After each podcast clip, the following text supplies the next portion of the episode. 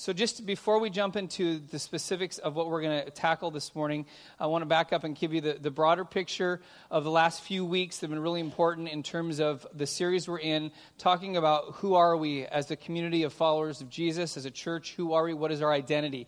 And so, we've talked about actually two elements. This will be the third element today of what we're talking about of who we are, who God's called us to be, both as a church and as individuals as we follow Him. And so, before we get into today, I want to kind of give you the bigger picture of how this kind of all fits together. So, when we talk about who we are as a church, there's three key elements that all fit together that are a part of God's bigger plan. Uh, one is the first week we talked about reconciliation. Then the last week we talked about discipleship. And today we're going to talk about worship. So, let me kind of give you the way this all works together. So, if you heard a couple weeks ago, we talked about that all of human history, all the narrative of God, all through Scripture, all of why we exist, is God's master plan of reconciling everything, all of creation, all of humanity, back to Him through Jesus because we have been separated from Him, we are unreconciled, and we're not living in a right relationship with Him. So all of human history culminates in Jesus' death on the cross, His resurrection, so He has power over death to reconcile us, bring us back to God so we're in a right relationship. So that means, and we talked about a couple weeks ago, if you've said yes to Jesus, not only are you a follower of Jesus, you are an ambassador of reconciliation. And reconciliation is making what is wrong right and making things to be as they are supposed to be, the way God intended. So that's the first element. That is really, if you want to put a label on it, that is the what of who we are and really of God's mission overall. Then the how is this thing called, if you were last week, called discipleship. And discipleship is the process by which we are reconciled back to God as we become more and more like Jesus. One of Jesus' last and greatest commands is to make disciples, which is to make people who follow me and look like me and obey what I've taught, so that ultimately they reach the point of being reconciled to God. So the third element, what we're going to look at this morning, is really so you have you have the what, you have the how, and now we talk about why. Why reconciliation? Why discipleship? It's because the third element, worship. All of this is for worship. And let me, I want to take a few minutes before we get into some of the specific passage to talk about the concept of worship. Because when I say worship, all of us, in fact, we could take a poll and we probably have a hundred different definitions in the room of what worship is. In the simplest form to understand what worship is, it's really in our lives is do we make it all about ourselves or is it ultimately all about God? Worship is about devotion and about demonstration of how great God is, or it's about devotion to ourselves and how great we are. Now, someone's thinking, well, I don't, I don't really think about how great I am in my life, but really, when everything is simplified down to the basic understanding, there are only two objects of worship in the world us and God. That's it. And you can say, well, I worship this or I worship that. No, ultimately, any worship that is not of God is worship of self. It is. Because when you and I begin to focus and give our devotion to anything else in this world other than God, what it is, it's an idol, and idols are created to be a better reflection of who we are, and therefore, in the end, it is really a worship of ourselves. And so, what happens is our life becomes consumed with self self promotion, self preservation. I want to make sure that I'm happy, that I have all that I want. And ultimately, I want people to like me. I want people to accept me. I might won't even be popular. And so our life becomes about worshiping self. And I think kind of the culmination of that, if you just watch, prof- watch any sports, but particularly professional sports, and you will see a, a form of the expression, the outward expression of self worship. Anybody ever seen a football player score a touchdown? What do they do? They get into the end zone and they have any kind of a special dance, or they'll pound their chest, or they'll do this, or they'll do this. And what is that? Let me hear how great I am. watch a basketball player slam, make a nice slam dunk. He'll like roar and he'll stick his chest out and he'll, he'll flex, like, look how powerful I am. Of course, he's forgetting the guy who passed him the ball to get him to the basket so he can make the dunk. But what is that? That is, look at me, look at me, look at me, I'm amazing. And one form of worship is that's our life. It's all about me. It's about attention on me, about happiness for me, about contentment for me, about ultimately using people for me. That is self worship. Now, the biblical understanding of what God desires in worship and what our lives ultimately should be about is not self worship, but the worship of God. And it's completely different than self worship because self worship is all about us when worshiping ultimate worship is all about God. So much so, let me give you a basic understanding. In the New Testament, there's one word that's predominantly used to describe worship or the concept of worship. It is the Greek word proskuneo. Say that. Proskuneo. Now you officially know Greek. You should feel good after you leave this morning. But the reason I want to give you that word is because it describes for you and I what worship is supposed to be. So it's really two words together. Pros, the first part of the word, means like towards. The second part of the word, kuneo, which is perfect in this context, is the word kiss. We're here on Valentine's weekend. It's the word to kiss. So, literally translated, worship means towards kissing someone. And the way that practically worked out, and this is why, see, we're in a Western world right now, a Western mindset. We don't see this as much in the Western world, but you see this many times in the Eastern world, an Eastern mindset, that worship is literally described by this action. You will see this in the Middle East all the time. It's this this is worship. It's getting on your knees, bending down, kissing the ground towards the one you, are, you have affection towards. Anybody seen that before? Now, we see people get on their knees and kiss the ground that they're glad to be home. But the picture of worship in the New Testament, the picture of worship that God wants us to have and understand, has nothing to do with self. It has everything to do with devoting ourselves towards somebody who's greater than us. It's lowering ourselves to a position that acknowledges somebody's greater than us. It's demonstrating our affection by a kiss that shows our heart and devotion and love for that object of our worship and that object of our worship is God. Do you see the difference between what you and I can choose to worship, which is self, or what we should be worshiping, who is God? Now, I want us to capture that this morning because that defines not only our church, that defines, should define our life. And I want to, walk through this this morning and understand really two elements of worship. There is the devotion of worship, which means I give all of who I am to God, that Jesus is the priority of all priorities in my life. That is devotion. I'm completely devoted to Him with my life. And the result of that is the second kind of part of worship, which is demonstration which means if I live a life of devotion to God, that He is the focus of my life, that He is the priority, then what happens is when people see me live my life, they look beyond me. They realize that there's something in my life that is bigger than me. That if you and I are living a life of worship, then there's, there's people who are around us, whether they've said it or not in their minds, they're thinking, there's more than meets the eye here. There's something bigger going on than just what I see in front of me. Because nobody can live a life like that only for themselves. And that's maybe a question for us. Does my life cause people to look beyond me, or does my life cause only people to look at me? One is self worship, one is the worship of God. God has called us to worship Him. So, what I'd like to do is, is just, in fact, if you want to, you can jot them down. But if not, I'm going to ask you just to close your eyes because I want to read a number of passages of scripture. It's going to be almost like a fire hose. One talks about the devotion of worship, the other talks about the demonstration of worship. Because this is laced throughout scripture for you and I in the way that we should live our lives. So the concept of devotion is highlighted in these passages. Going back to Exodus chapter 20, verse 3, which is in the Ten Commandments, devotion looks like this You shall have no other gods before me. God is the priority. In the New Testament, Matthew 22, verses 37 and 38, Jesus replied, Love the Lord your God with all your heart, with all your soul, with all your mind. This is the first and greatest commandment. Then Luke chapter 4, verses 6 through 8. And he, the devil, said to him, He's talking to Jesus, I will give you all their authority and splendor. It has been given to me, and I will, can give it to anyone I want to. If you worship me, it will be yours. Jesus answered, It is written, Worship the Lord your God and serve him only. 2 Corinthians chapter 5 verse 15 Paul says and he died for all that those who live should no longer live for themselves but for him who died for them and was raised again. And then Paul also says in Galatians 2 verse 20 I have been crucified with Christ and I no longer live but Christ lives in me. The life I now live in the body I live by faith in the Son of God who loved me and gave himself for me. That is devotion. It's no longer about me. In fact, for some of us, that might be really good news. It's no longer about you. It doesn't have to be about you, it's about God. which leads to the second part.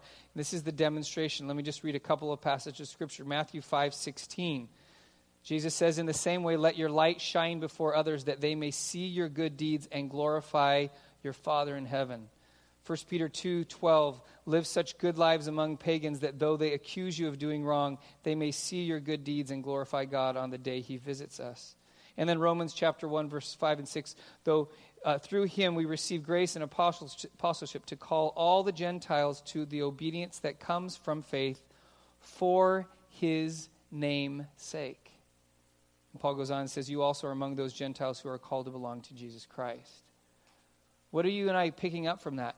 The ultimate goal or outcome of our lives is to be fully devoted to who God is and to live that out in a way of demonstration so that people around us look beyond us. That's the, that is the sum total of why we exist. Now, that clashes with humanity. That clashes with our flesh and our sin nature because in our world, it really is all about us. But what I want to do in the next few moments together is, is help us to realize we are on a course, all of human history is on this course that ultimately ends in the ultimate culmination of worship, which is face to face with God, giving Him glory, giving Him honor. That's where we're all headed. That's where ultimately, that's why when it says, the Bible says in, in, in Philippians, when Jesus returns, what every knee will bow, every tongue will confess that who is Lord? I'm Lord. No, Jesus is Lord over all things. And that confession will either come willingly or against somebody's will. It's going to be an acknowledgement. Will it be because we're worshiping Him? The ultimate outcome of human history is in Revelation 7, verses 9 through 10. Let me read this passage. I've read this before, and then we'll move into the specifics of, of what I want to focus on. After this, I looked, and there before me was a great multitude that no one could count from every nation, tribe, people, and language, standing before the throne and before the Lamb. They were wearing white robes and were holding palm branches in their hands, and they cried out in a loud voice Salvation belongs to our God who sits on the throne and to the Lamb. That's a picture of a present and future reality of the throne room of heaven where worship is being given to Jesus. That's the finish line, that's the goal. Now, we'll talk about it a little this morning. Now, some of us, I know when you hear that passage, you're like, man, I don't know if I want to go to heaven. That sounds really boring. I can barely, barely, handle 20 minutes of music on a Sunday morning. Are you kidding? For all of eternity, praising Jesus? That's not going to be very fun. It's because you and I have misunderstood what worship is. Worship is not about music and singing. Worship is about, is about a life that's fully devoted to, to God and who He is. And so, what I wanted you and I to walk through, I'm going to hit on a number of different passages of Scripture. This devotion and this demonstration of worship comes by you and I walking through the process of losing one thing in order to gain something else.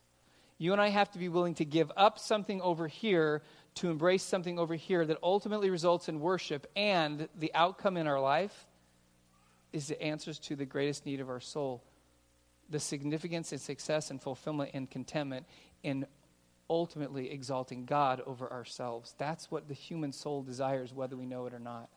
But for all of human history, we've been fighting the battle. Who's going to be God? Is God going to be God, or am I going to be God? So, the first thing of this devotion and demonstration of worship is this you and I have to come to grips with that you and I have to be willing to lose the right to make it about us or make it about you in order to gain the privilege of making it about Him.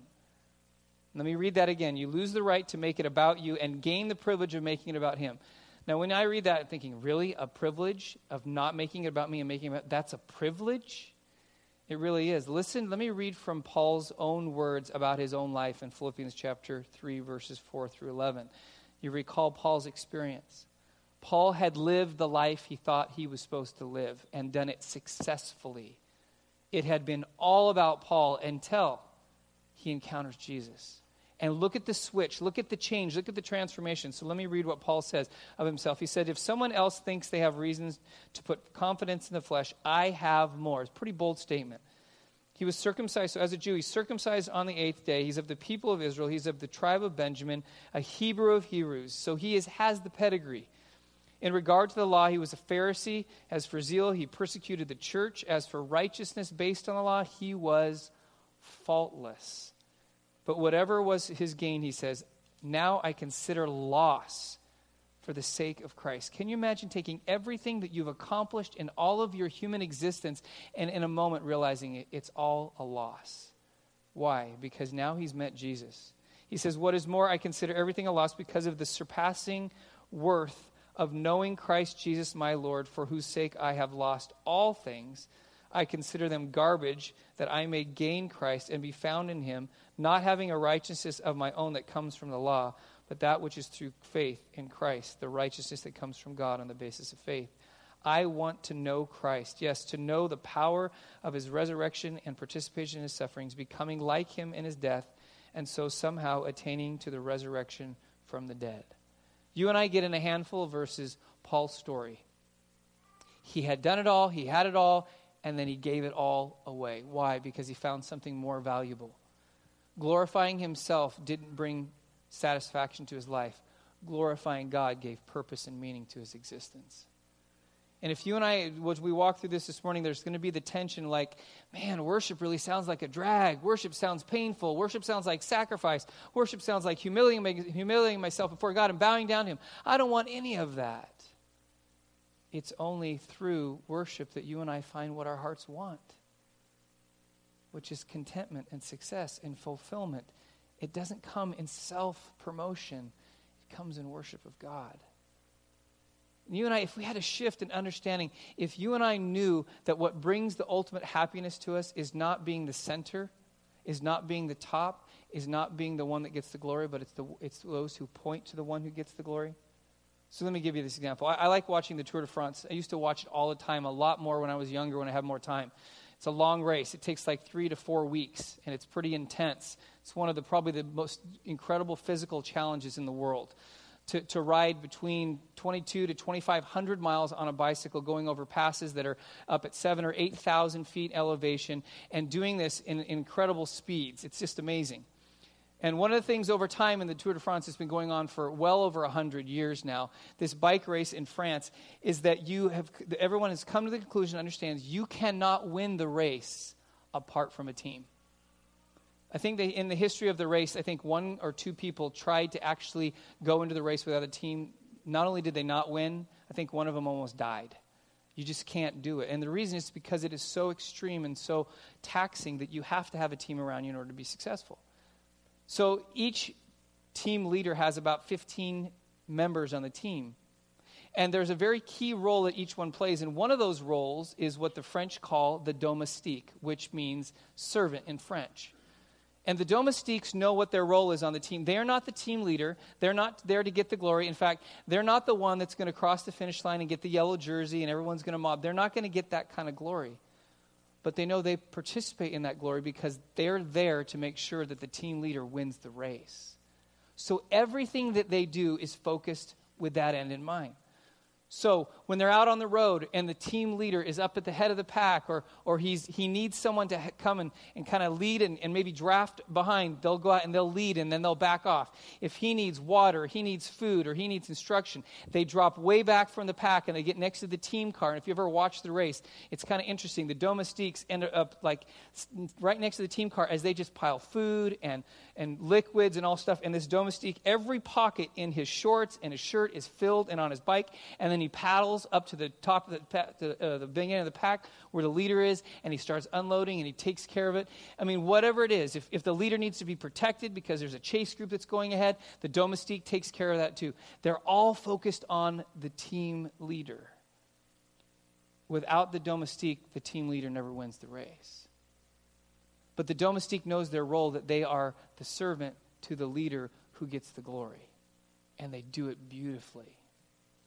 See, if you and I understood that we're not to be God because we were never meant to be God, we were never meant to be the team leader, only God's meant to be the team leader, and we took the role of a servant and found fulfillment in that role, that it always is about God's glory, that you know when God gets glory, you're participating in elevating that glory because that's the role that God has given you. There's something in that that brings great joy. Why? Because you don't have to carry the weight of the team leader. You don't have to carry the weight of trying to be God. Only God has to do that. See, sometimes you and I get this whole thing confused that we think it's all about the glory of ourselves. And even when we serve God, like doing something wonderful for God. And so we'll, we'll put numbers attached with people's success in ministry or, or historically what somebody led thousands of people to Christ and all these kinds of things. And we'll miss the point. The point is not one person's glory, it's not one person's tagline of how many numbers associated with their ministry or mission or whatever they did in life. It's ultimately that God has the glory. The great missionary and explorer David Livingstone, who was in Africa for quite a long time, was actually a missionary for 32 years in Africa. And in those 32 years, he had one person convert to Christianity. 32 years. You think, now, if you're, you know, you say, you know, a lot of us, we give to mission, and so we're investing in a missionary, and after 32 years, only one person has come to Christ, do you think you might waver in your giving just a little bit? Because what do we think? Well, where's the numbers? Where, what are you producing? Is God really using you? And so we'd say, well, is that a failure? No, that's actually a huge success. See, because the one that converted over those 32 years happened to be the chief of a tribe. And because of his influence, over half his tribe came to Christ. One convert in 32 years led to many more people coming to Christ. But on the outside, we say, oh, that's not success. But if the glory is about God's success and about what God wants to do, then we're simply servants to his ultimate mission, to the bigger picture of his glory in our lives, which leads to the second thing. The second understanding of worship in terms of devotion demonstration is that you and I lose the right to be first and gain the privilege to be last. You didn't know it was a privilege to be last, did you? It is. God being first, that means that we're last. God is the priority. Listen to these passages of scripture that underscore this reality. Matthew 6:33 Jesus says, "But seek first his kingdom and his righteousness, and all these things will be given to you as well." Make God the priority, his kingdom, his righteousness, and then all the stuff you and I make the priority, that gets taken care of by God. Psalm 37, verse 4 says, Take delight in the Lord, and he will give you the desires of your heart. Anybody ever heard that verse before? We always like the second part. I like the desires of my heart. But you and I have to delight in who God is first. He's the priority. Or Proverbs 3 6. Here's another familiar passage. In everything you do, put God first, and he will direct you and crown your efforts with success. We like the second part, but what about the first part? God has to be the priority. He has to be the priority in all of our priorities. He's not one of our priorities. He is the priority in our life, in our thought life, in our relationships, in our home life, with our family, in our finances, in our career, in everything that we do. He's the priority. He's the one that calls the shots. And when He's the one that is the priority, what does Scripture tell us? All these things will be given to you. He will give you the desires of your heart. He will make what you do successful. What if He is the priority? This is a biblical principle that runs throughout Scripture. The Old Testament, so many times, talks about the concept of God being priority, about this concept of first fruits. In fact, it goes back even back to Genesis chapter 4. Let me just go back and just tell you a story. Way back at almost the beginning of time, we have, we have you know, Adam and Eve, and, and they have some kids, and we have Cain and Abel in Genesis chapter 4, and we know the story is that it's the record of the first murder that happens in time. But backing up a little bit in the story, what led to that? Let me read just a couple verses, verse 3 through 5 of Genesis chapter 4, because you have Cain and Abel seemingly doing the same thing for, before God, but the result in their life is complete opposite. It says, In the course of time, Cain brought some of his fruits of the soil as an offering to the Lord, and Abel also brought an offering, fat portions from some of the firstborn of his flock. The Lord looked with favor on Abel and his offering, but on Cain and his offering he did not look with favor. So Cain was very angry and his face was downcast. Now, when you first read that, you're thinking, man, God's playing favorites, isn't he? It's not fair. I mean, they both brought stuff. They brought an offering before God. God should be happy that they're giving him something. He should applaud both of them. But why does it say that God looked on favor on Abel's offering or sacrifice, but not with Cain? Because of the difference between what they were offering it's clear that what Abel was offering was from the firstborn of his flock, which was a statement that what was best in Cable or Abel's flock was what was given to God. What was the priority? What was best? The cream of the crop, the top end, not the leftovers or the second or third tier, but the first. Whereas Cain's offering was some of the good stuff, but not the best. And God looked at both of their hearts and knew where they were coming from. You can tell that Abel's worship is pure and right before God because he's wanting to give God the best, whereas Cain is trying to make a good showing of it. Let's just make a good showing of it. And God looks right through both of it and says, Abel gets it, but Cain doesn't. See, what that is saying to you and I is what God desires, what brings glory to Him, and ultimately what will bring satisfaction to our soul is when He's the priority. When He's first. Not just lip service to being first, but He is first. That's why throughout Scripture, even when it talks about finances, it talks about even for Israel, when they would come, it said they would always give the first fruits. That's the best of their crop. That's the first thing that they produced.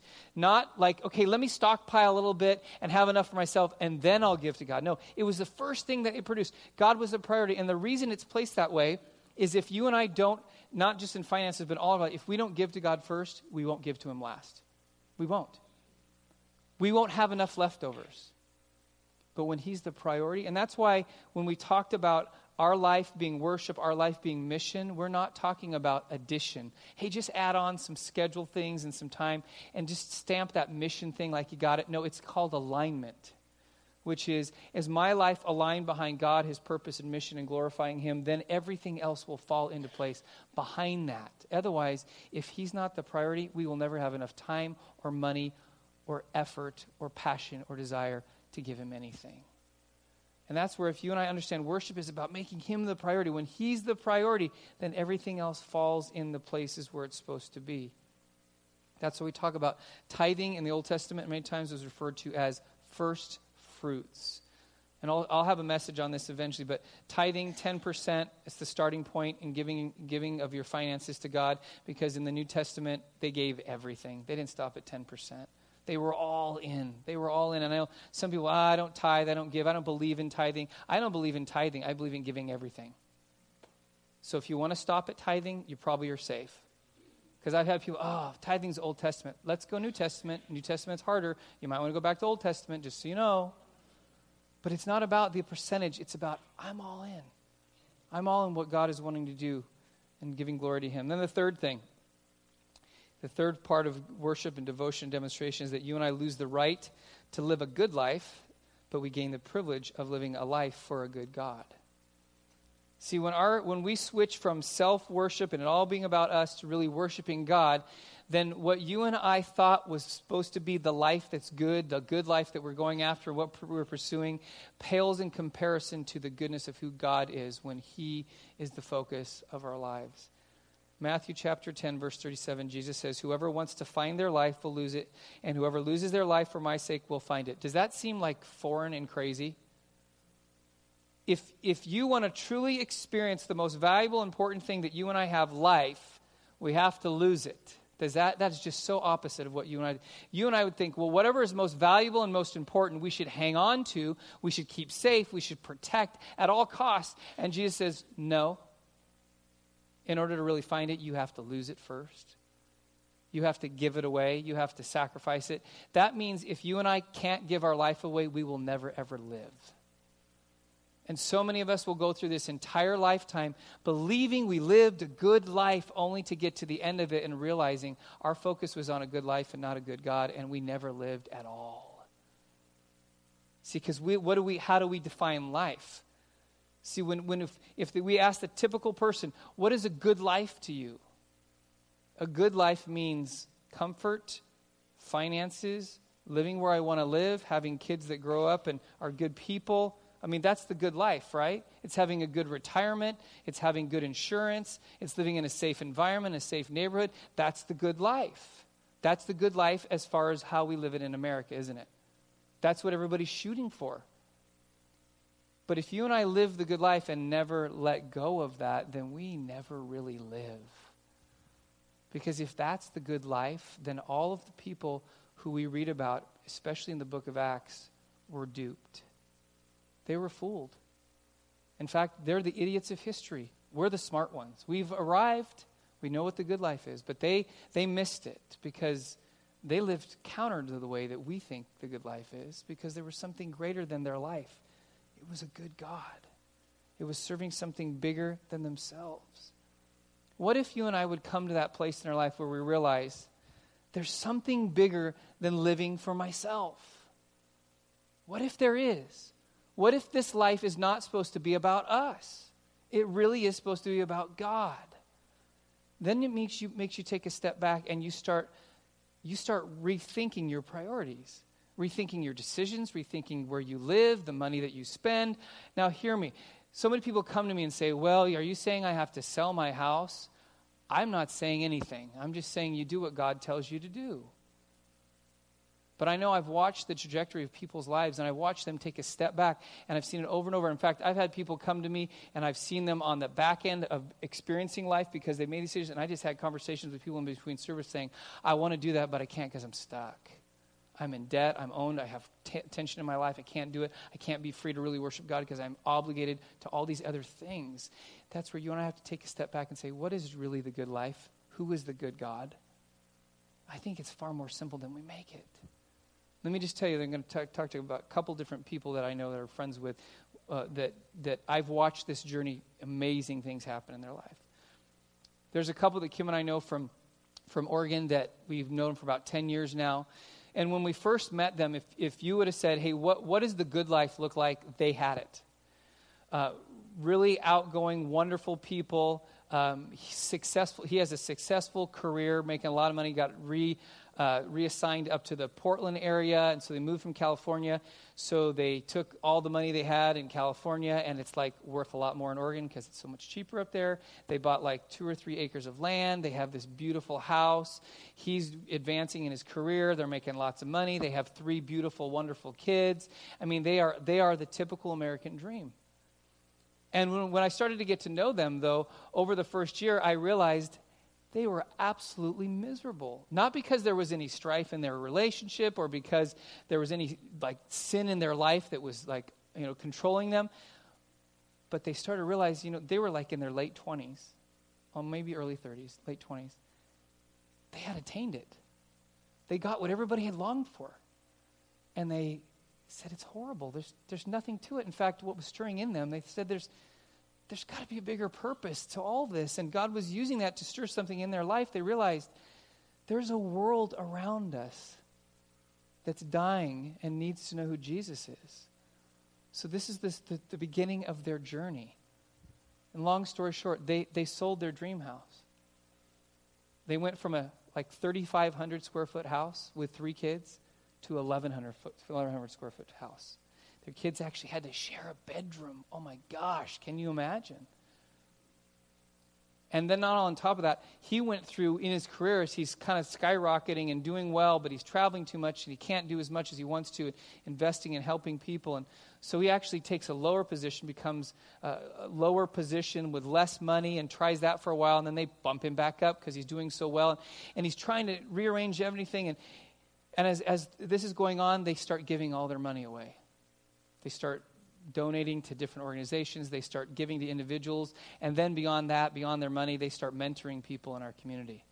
In fact, they start reaching out to broken people in our church who everyone else has given up on. You know, it's the guy who's the alcoholic who's been through rehab 20 times and he's always great intentions, and he comes out, and a week later he's drinking again. It's that guy. They start befriending people like that in our church and our community that nobody else, everyone's given up, welcoming them in as friends there was one guy in particular, he and his girlfriend, they're just a complete mess. They're trying to make their lives right, but they keep failing. And they invited them into their home and they allowed them to become a part of their family. They were part of all their holidays and all the things that they would do. They would have them over for dinner just to be friends with them. This is what the trajectory of their life completely shifted. And I tell you this story because Later this year, they're going to be deployed through Foursquare Missions International to go to a little island chain called Vanuatu, just off the coast of Australia, to be missionaries with their three beautiful kids. That went from 10 years ago, having the American dream, realizing I'm holding on to this life that's bringing no satisfaction. There has to be something bigger. There is. There's a great God who has something bigger for my life. Now, in a moment, I'll tell you a little bit different story because I know some of you are thinking, I know what you're saying. That means I have to go be a missionary to serve Jesus to be happy. It's not what I'm saying. You are a missionary right now. You don't even have to change addresses. You are. If you follow Jesus, you're a missionary. Which leads to the next thing. And that is if you and I want to understand this concept of worship, we have to be willing to lose our right to our own agenda and gain the privilege of embracing God's agenda. It's not about our agenda accomplishing our will. Listen to what Paul writes in Romans 12, 1 and 2. He says, Therefore, I urge you, brothers, in view of God's mercy, to offer your bodies as living sacrifices, holy and pleasing to God. This is your true and proper worship. Do not conform to the pattern of this world, but be transformed by the renewing of your mind. Then you will be able to test and approve what God's will is, his good, pleasing, and perfect will. The only way you and I know what God desires for our life is when we're a living sacrifice. If you and I say, okay, give me the plan, but I'm going to hold back. I'm going to see what the contract looks like. And I only sign on the dotted line if it works for me, then you and I will never do it. But if we say, okay, I'm all in, I'm a living sacrifice, then you and I will know what God has desired for our life. And by the way, you and I will only really know what God's purpose for our life is if we understand what God's purpose for the world is. You and I don't have this little exclusive, all right, here's my will for my life, God, you go take care of the world with all those other people. Because they're one and the same, because what God's purpose for the world includes what He purposes for our lives. And if you and I understand that, then we understand that there's something bigger than the agenda you and I come into the world with. When we come through high school and we go into college and we have a career laid out and we have all this, there's something bigger than that agenda that God has for you and I. But are we going to see it? Are we going to open our eyes to it? You're hearing, I haven't said the word too much yet. It's the word mission that's kind of overriding all of this that God is on, that He's invited us to be a part of. It says it's not about my agenda and surrendering that. Let me tell you about one other couple. You're going to get tired of hearing about people from Oregon. It's pretty cool people up there. I don't know why they live there. They need to get saved and move to California, but they're still there, okay? But another couple that that if Kim and I would honestly, if we tell you, if there is a couple in our life that we look at and said, I want my life to turn out like them, this is that couple. This is the kind of couple I, we look up to and think, down to the core of who they are, because we know them really well. It's like, that's who I want to be like. That I think they reflect Jesus probably as good as any couple I've ever met in my life. Similar to the couple I just told you about, both of them extremely successful in their careers, made a lot of money, wonderful kids that, that they produced in their life. I mean, they have the, the perfect life.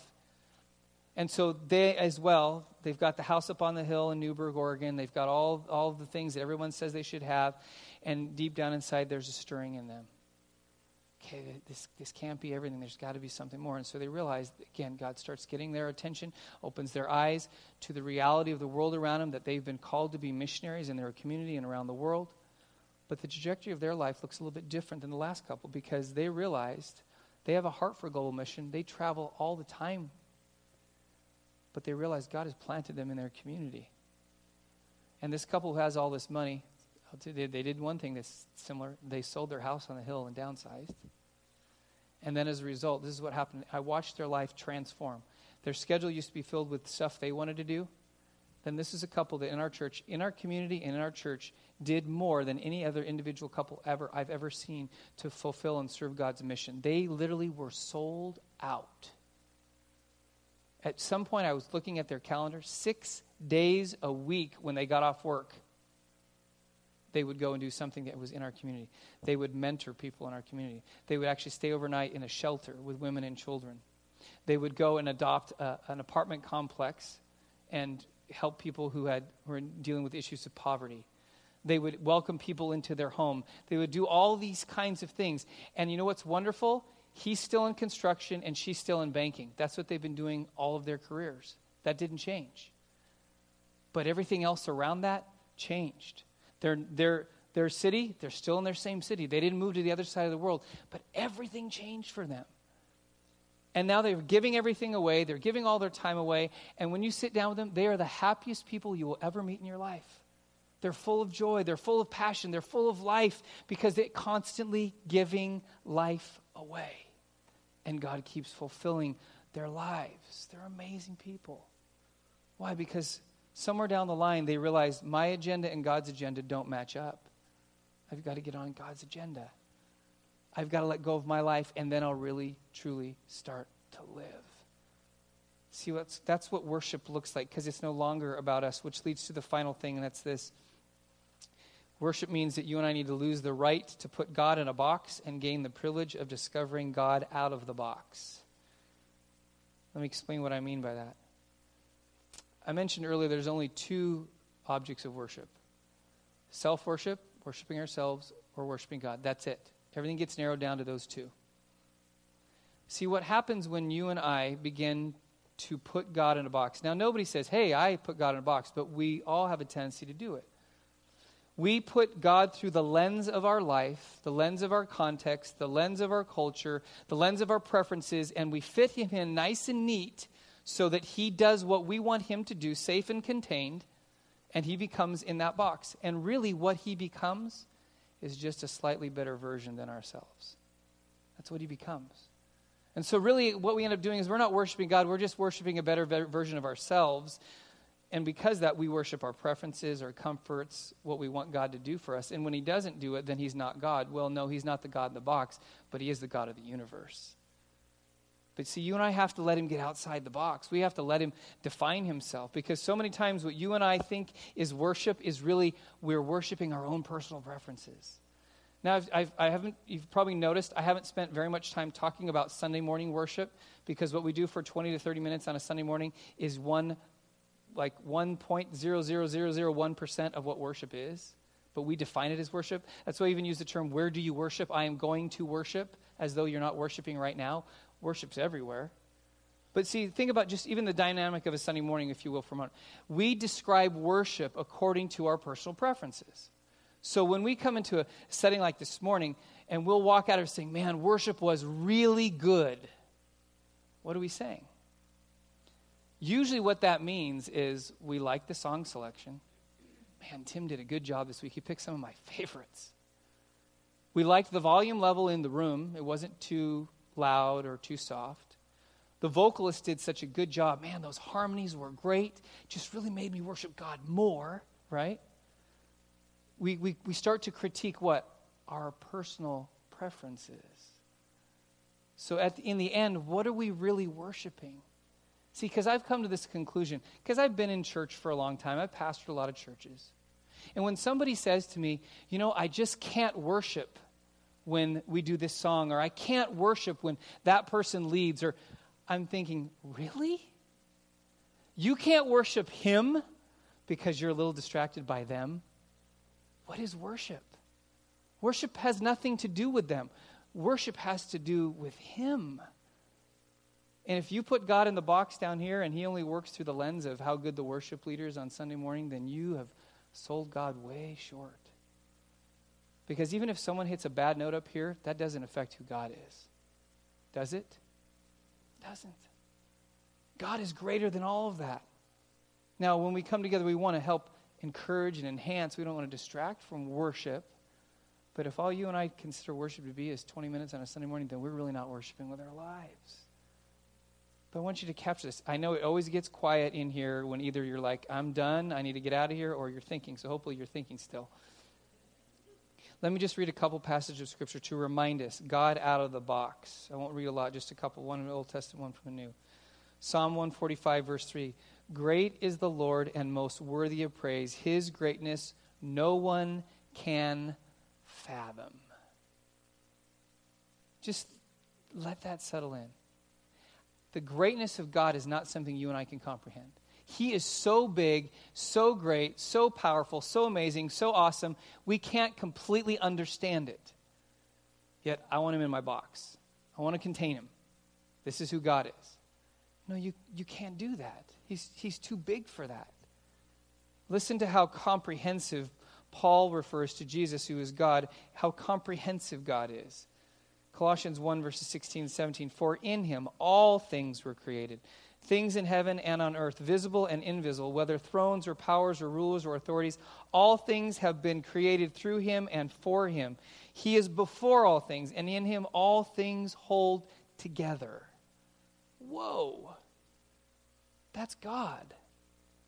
If you and I will let that settle in for, for just a moment, let it settle in. How big is God? How great is God? And if here's the key for, for you and I need to understand. Because again, if, if you and I, if we get to the end of the day and all you felt is like worship is just a drudge, drag, sacrificial, painful experience until somehow I die and go and be with Jesus forever in heaven, then you've missed the point. What worship is, is when you and I have a full, somewhat of a full understanding and glimpse of who God is, worship is the result. It's not something I have to do, it's something I want to do. That's worship. It's the, it's the outcome of who God is. And if you and I miss that, then it just becomes obligation. And then you just become driven by guilt and shame and you force to. No, it's it again, remember what is the picture of worship? It is getting on my knees, which is sacrificing what? As I kiss towards the, the object of my affection, which is my love and my passion for God, that drives me to my knees to acknowledge He's greater than I am. It's not something that I have to do, it's something that I want to do. And if you and I could get a bigger picture of who God is, worship would be the result in our lives. If you haven't done this in your life, I encourage you, strongly encourage you to do this. And I think God embedded this in the way that He created things, in the way that we see outside of, of our planet. So if you have never done this, go, go into a, a very dark place outside the city, away from the lights, on a really clear night when there isn't a full moon, and lay in a field somewhere and look up at the sky and stay there for a while. You'll be amazed at what you see when you'll never see it if you're busy glancing at the sky at night when you're in the city doing your normal stuff around where there's lights. You'll see a few stars. But when you get away from the distractions and the lights and the busyness and you lay down and you just look at the sky, I had something amazing happen to me a number of years ago when we did this at Hume Lake. It was a clear night, hardly any moon in the sky, we are sitting out on the front porch of a cabin that we were at, just looking up at the sky, just talking. And when I first came out of the cabin and we shut all the lights off, I was like, whoa. I, I don't know if I've ever seen this many stars before. But as we're sitting there for about an hour and 45 minutes, the whole time, the whole hour and 45 minutes, I kept seeing more and more and more stars. When I first opened my eyes to look there, the sky looked dark after an hour and 45 minutes, the sky was bright. And it wasn't because God was like, hey, I'm going to pop a few more stars out there for him. It was what was happening is my eyes were adjusting to see what's always been there. And it was crazy just to look there. And, and it's like there wasn't, almost it seemed like there wasn't one place in all the sky that was dark anymore. It was all lit up with stars. See, I think sometimes you and I are so focused on our agenda, on self worship, on what we want to do, we have lost sight of who God is. And the reason we struggle with worship, the reason we struggle with mission, and we push back on things is we've lost sight of who He is. And maybe for some of us, we don't even know who He is. We have a version of Him that we're hanging on to, but the version's not even worthy of worship because we've put Him in the box, and God's saying, Let me out of the box. Let me show you who I am. Let me show you how great I am. So that what you'll say is, oh my goodness, of course my life should be devoted to you. Of course everything of what I have is you. Because you are the priority. And when I stand before you someday, it makes sense that everything I have was given to you. Nothing was for me. That I could live a life of sacrifice. I could be on my knees and kiss towards you as a point of my affection towards you. Why? Because it makes sense. Because there is no one greater than you. See, Paul, when, if you read Paul's life, Paul did not the flip or the change in Paul's life didn't come because he was doing it out of obligation. He was being religious and a Jew out of obligation, but he wasn't being a Christian and following Jesus out of obligation. It was out of pure passion and affection for Jesus.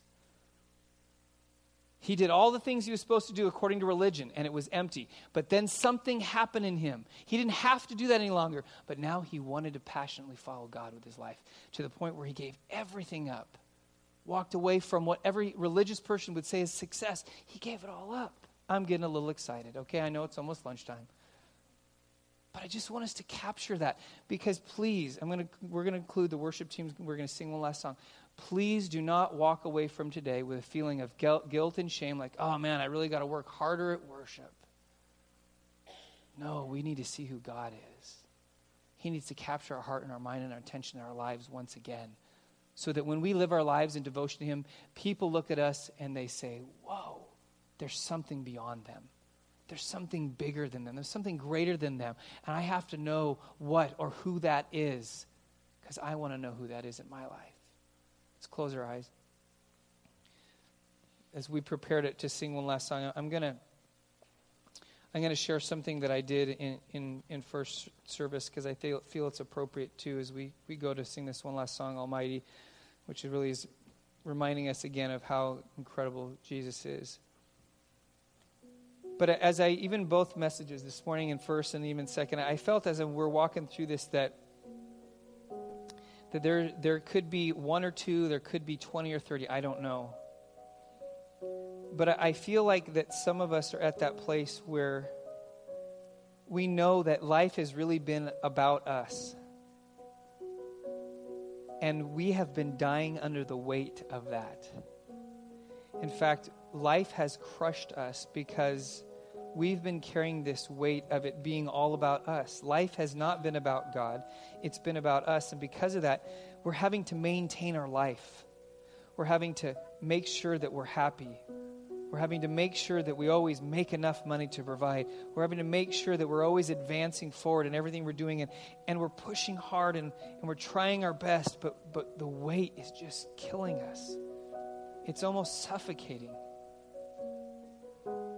Because what's happened is that we've been trying to be our own God. And even that, we've been trying to be God to other people. And Jesus comes along and he says, Oh, by the way, my yoke is easy, my burden is light. And I want you to hear that today because some of you are, some of us are needing to surrender our self worship and life being about us because it's killing us and destroying us and owning us and suffocating us and be released from that so that when it is about God, I no longer have to carry the weight of my own life because my life is found in Him. Some of us need that freedom today. Some of us need that peace. We just need to say, God, I'm, I'm sorry for trying to be my own God. Would you forgive me? And allow Jesus, through his forgiveness that he made possible by his death on the cross, to take your and my, our God syndrome and remove it from us and once and for all allow him to be God. Him to be the greatest, Him to be the team leader, Him to be the one that is greater than everything, Him to be the creator of all things that holds all things together. You and I can't hold all things together, only God can. So, Lord Jesus, in these next few moments, as we once again acknowledge you, Lord, would you lift the burden that we've placed on ourselves of, of focusing on ourselves, of worshiping ourselves, and now, Lord, lift our eyes and our hearts and our heads to you once again that it is about you. It is about worshiping you. It is about the freedom of finding life when we give our life away. It is about surrendering the good life to live for a good God because you are good. Thank you, Jesus, in your name.